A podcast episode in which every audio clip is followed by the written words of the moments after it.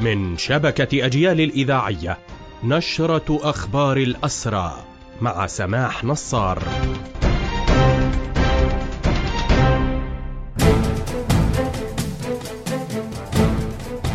أهلا ومرحبا بكم إلى هذا اللقاء.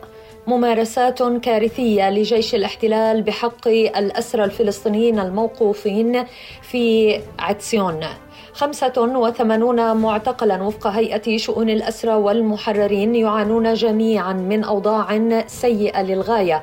إذ يداهم جيش الاحتلال ووحدات القمع الغرف بشكل عشوائي ويتم إخراج الأسرى منها وتفتيشهم تفتيشا عاريا من يعترض يتم ضربه فيما يطرق السجانون بالعصي على الأبواب طيلة الليل لمنع الأسرى من النوم. هذا ما أشارت إليه هيئة شؤون الأسرى والمحررين التي أشارت أيضا إلى الأوضاع الكارثية في مركز توقيف حوارة. قالت هيئة الأسرى إن خمسين معتقلا فلسطينيا هم الآن على الأقل فريسة للبرد والإهمال الطبي الكامل. في هذه الأثناء تتواصل حملة الاعتقالات اليومية التي ينفذها جيش الاحتلال. حتى صباح اليوم منذ الليلة الماضية طالت الحملة 35 مواطنا على الأقل بينهم فتى جريح من القدس. أطلق الاحتلال النار عليه يوم أمس وكذلك ضمت الحملة أسرى سابقين.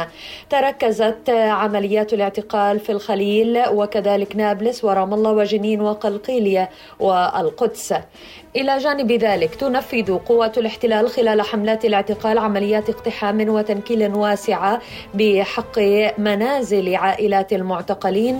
تشمل الاعتداء بالضرب على المعتقل وعلى عائلته إضافة إلى تدمير محتويات المنازل. حملة الاعتقالات اليومية منذ السابع من أكتوبر بلغت حوالي سبعة آلاف معتقل وبذلك يرتفع عدد الأسرى في سجون الاحتلال إلى رقم قياسي إذ بلغ أكثر من عشرة آلاف أسير يقبعون في سجون الاحتلال وبينهم أسرى وكذلك أسرى إداريون وكذلك بينهم الأسيرات والأطفال. بهذا مستمعينا تنتهي هذه النشرة الخاصة بأخبار الحركة الأسيرة قدمناها لحضراتكم من راديو أجيال. تحية الحرية لأسر الحرية وتحياتي سماح نصار.